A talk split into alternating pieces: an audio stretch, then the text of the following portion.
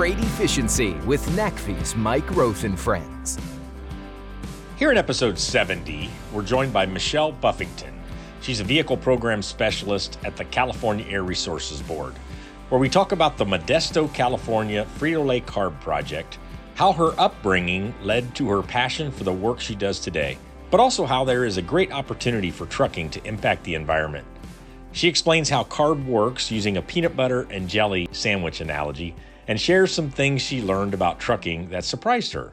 She closes the interview giving the industry some suggestions on how to move to zero emissions.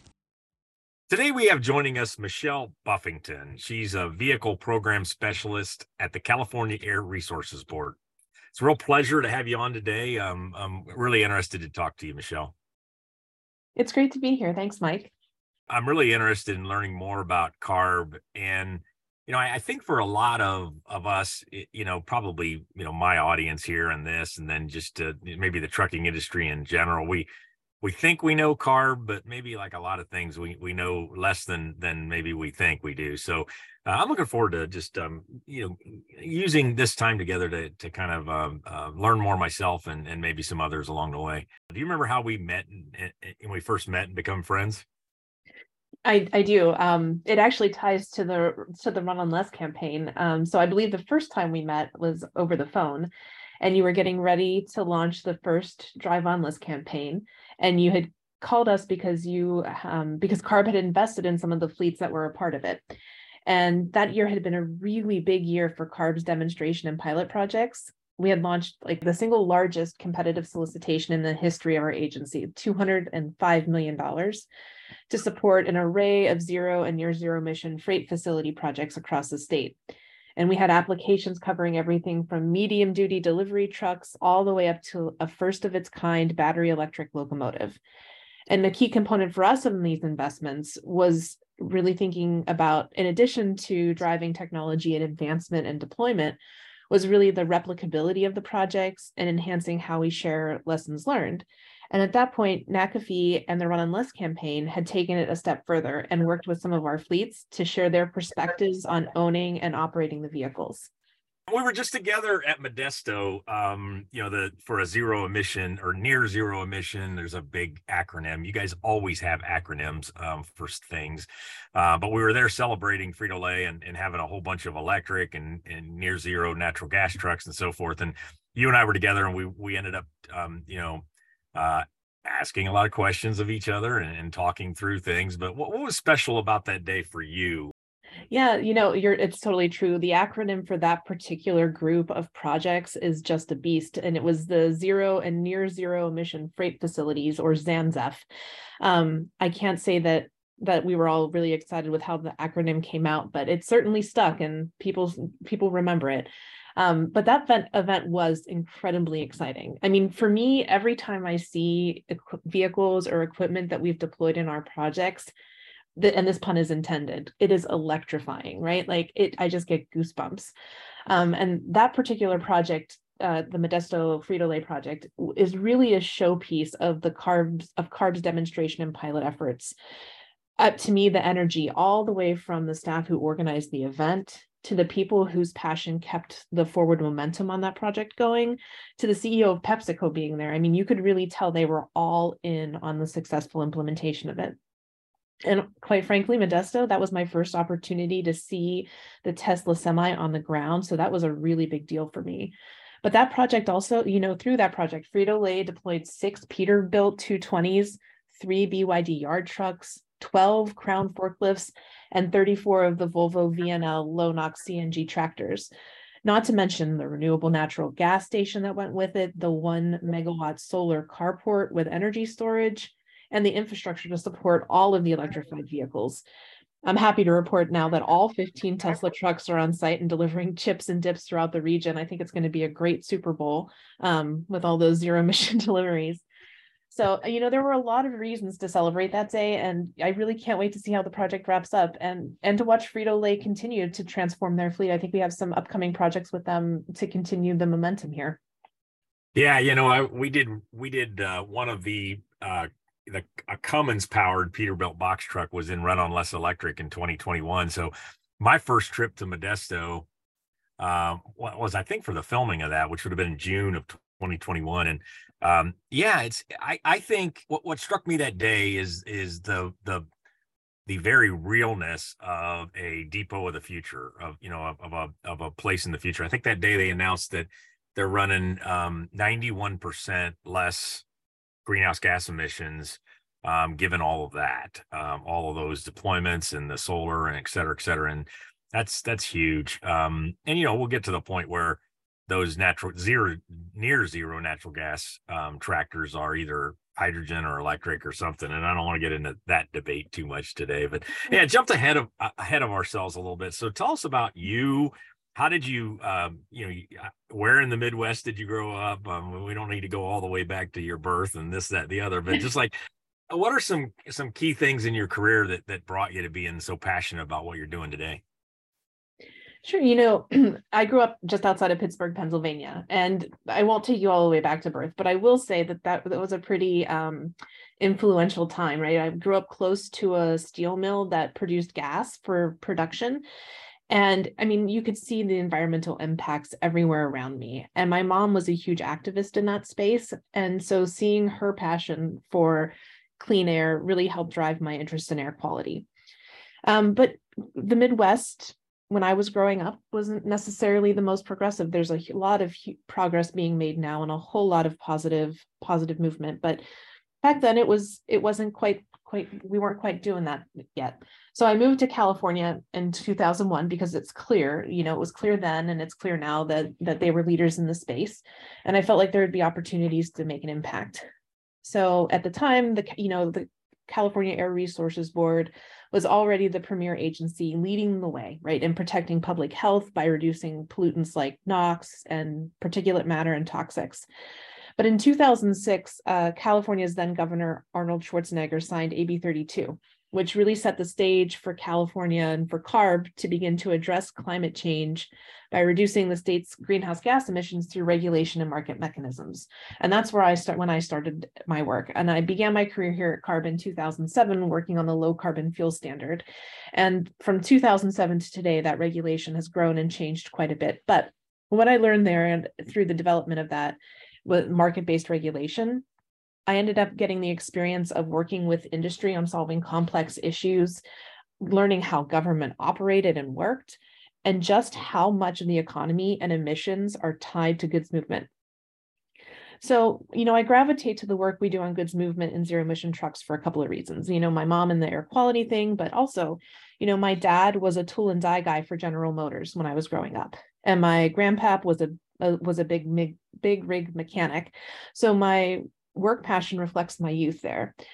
But primarily and really what's driving me these days is that there's so much space to have an impact here on the environment in communities and the quality of life on operators i mean from what your from you your observations out in the field with the drivers i think you're hearing what we're hearing that these trucks are so much quieter there's less vibration they're easier to drive they require less maintenance and you at the end of your shift you don't end up smelling like diesel. So to me i feel it's it's I, this is an opportunity in a space to really make a difference. So help me understand a little bit and and and others around CARB so you fund projects but you also regulate. How does that work? Sometimes i think about it like peanut butter and jelly. You need both to make a good sandwich right? Um you know we, have this opportunity california you know we're the fourth largest economy in the world um, we have, and that provides us some opportunity to make investments and really drive innovation in multiple ways. And so, you know, when you're thinking about the complex issues that we have here in the state with, you know, our poor air quality, our impact um, on the globe globally with our GHG emissions, we really need to take and access all the tools in our toolbox. And that comes through both voluntary and regulatory actions. And so the agency itself is in a position where we get to where we have groups that work on investments like you were pointing out and those range from everything from demonstration phase projects all the way up through commercial deployments beyond that into providing financing solutions for technologies that are very commercially commercially advanced and on their way um, but that can't solve the problem. It won't solve the problem alone. So, part of what we need to do here is also implement regulations that help drive and continue to to support the deployment of the technologies. And that ranges all the way from light duty to heavy duty. You know, the Air Resources Board is primarily focused is focused on mobile source control. Um, we do have some stationary work in the place. We work closely with our air district partners to help regulate air quality and also invest in air quality in the state. Very good. And you know, I think something that that we a lot of us miss that maybe work, you know, a lot outside of California is how serious the air quality problem was and how um, urgent uh, you know we all talk now a little bit of urgent about uh, you know uh, climate in general um, for the whole planet but from an air quality perspective the situation was really dire a number of years ago or a number of decades ago right i mean i remember vin scully saying once oh my goodness there's mountains. I've been sitting in this booth announcing uh, you know dodgers baseball games for 50 or 60 years and and now i can i can finally see the mountains. So um, you know never having lived in california visited but um you know i don't know let's just take a minute. Walk walk us back through um sort of uh, you know why this became urgent.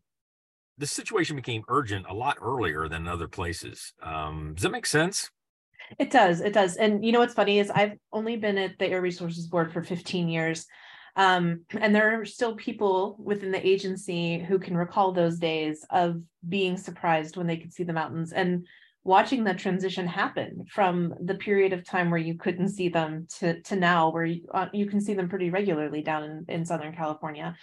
Um, you know, I think what's California as a state has a lot of sprawl um, and people here love their cars. And so i think a lot of a lot of why this momentum happened here first and why it was such a problem here for why air quality was became such an important conversation to be had here is in, in part because of the car culture that we have here. But also we have major ports uh, on the west coast located here in the state. And that's a lot of goods movement that, that happens not just to deliver goods here in california but to deliver goods throughout the US. I mean, I think it's somewhere around 70% of the goods that come into the United States are coming in through those two ports down south.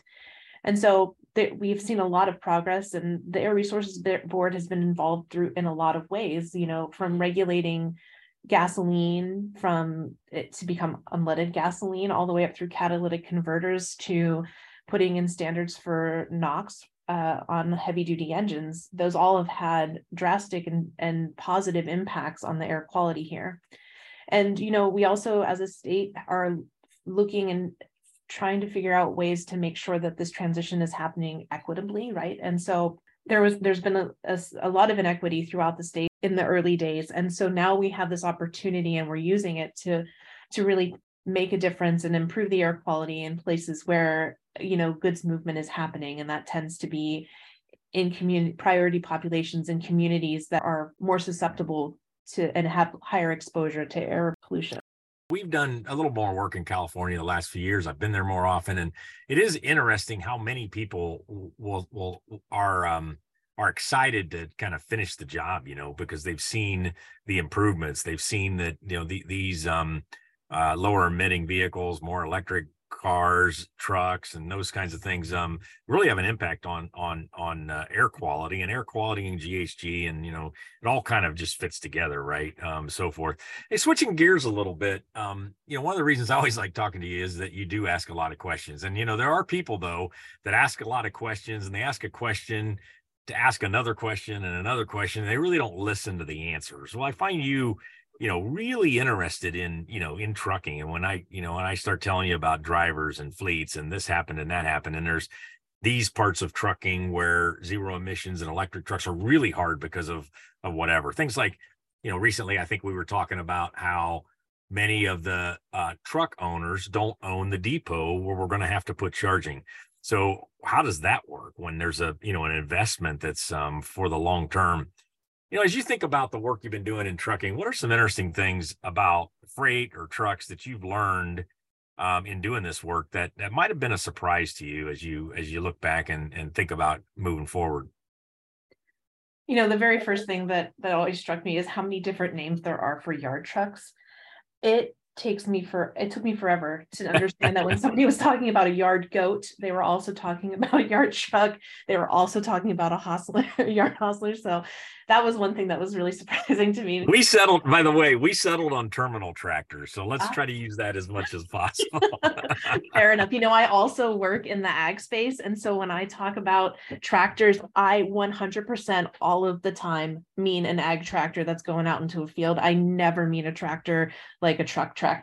But that's just, I guess, the reality of, of, of the job that we're in. Um but honestly to me like uh the the thing that was most surprising to me or one of the things that was most surprising to me about freight and trucks is just the amount of logistics that go into goods movement. Um really it's been like the last five maybe maybe the last decade that i've really been thinking about from the moment you hit purchase online to the moment you rip open that box um, when it's been delivered like how much goes into that it's mind-blowing to me and, you know, my work has really given me the opportunity to understand that complexity and really caused me to start thinking down to the drivers who make so much of this happen. Um, and that's actually another reason why I really enjoy the conversations with you, because I think, I think, you know, through we do have a lot of public process here at the at, through here at CARB, and I would argue that it's maybe some of the some of the most robust public process that happens here at the state with folks coming in, being able to provide feedback on our regulations, on our incentive programs, on the directions that we're going with policy. But sometimes it's really hard to reach and talk to specific individuals who are impacted. And so talking with you brings me it brings a connection to those drivers who are making this happen, and particularly in the goods movement space where it's not necessarily a large fleet, but an independent owner operator situation. And so to me, like it's just it it was it's surprising, but also it's been enlightening to understand who's impacted and how they're impacted and understanding the complexities just like you were pointing out about you know not not always being the landowners where the infrastructure is going to go in we have some really you know you can some may call them hurdles or um, barriers, but to me, they're opportunities, right? We have this huge opportunity to figure out um, a, a system in which right. it, owner operators will be able to have the the pleasure to right to operate a zero emission truck um, in a in a place where they're now operating third or fourth hand me downs of diesel trucks. I don't know what the quite the term is, and it's probably not hand me downs, but that's that's how it looks in my head. We we went a long time um, trying to find like uh, any solution um, different from from diesel trucks, and uh, you know one of the things I, I wanted to ask you about is we do now have um, you know sometimes I say a plethora of solutions out there. We've um, you know we've figured out how to you know get natural gas trucks that can use renewable natural gas and in places where we can you know burn that methane instead of uh, just let it go out in the atmosphere from you know livestock um, manure to um, you know to just landfills um, and so forth to uh, hybrids in some marketplaces to early battery electric trucks. We're talking about burning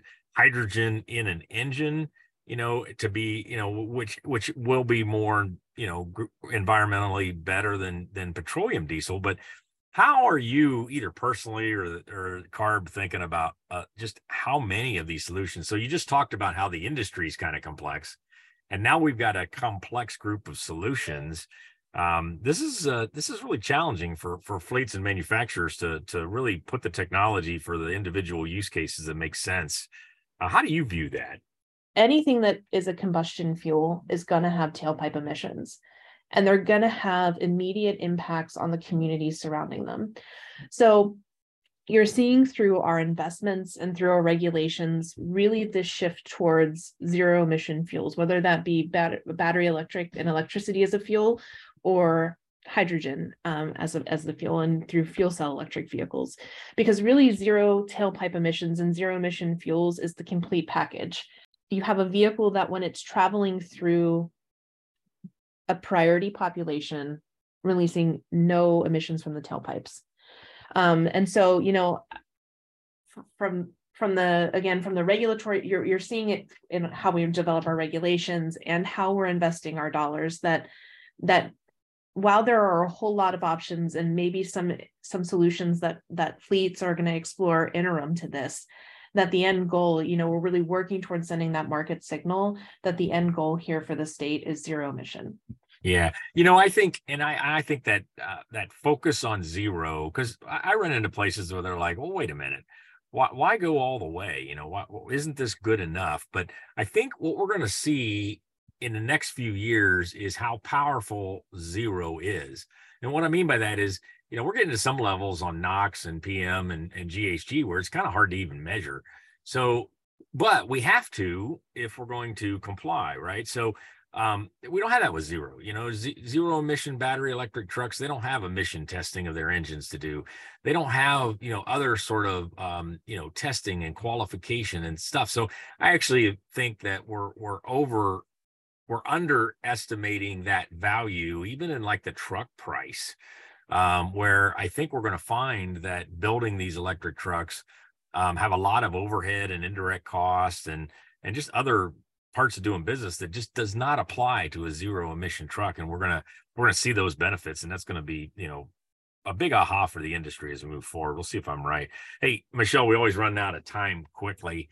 Um uh as we close out i mean you know we all talk a lot about about this work but what are some things that we should do? I mean so what, what's your advice for like actions um that that um that people out you know really doing this work where they operate trucks or build build parts for trucks or build the trucks themselves or maybe they regulate them or finance them but what what is your suggestion given sort of all that we've talked about and all that you've learned that you think people should do you know what first pops into my head is find a ride and drive bring your product if you're an OEM get your products there if you're an operator, get your bodies there so that you can test drive the vehicles. Because honestly, I think seeing is believing in this case. You can talk about total cost of ownership, you can talk about um, how great these trucks are, but until you sit behind the wheel of a truck and feel the difference in how it drives,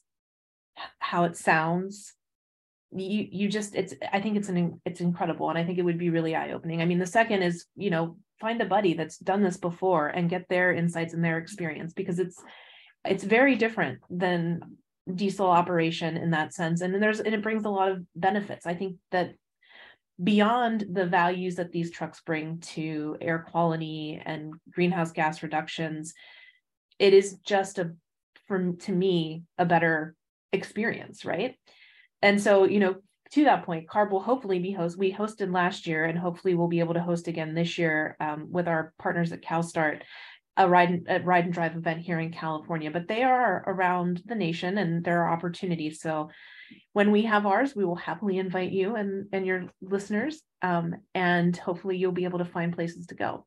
For California fleets specifically, though, I would say like take a look at the upcoming regulations and start planning if you haven't already.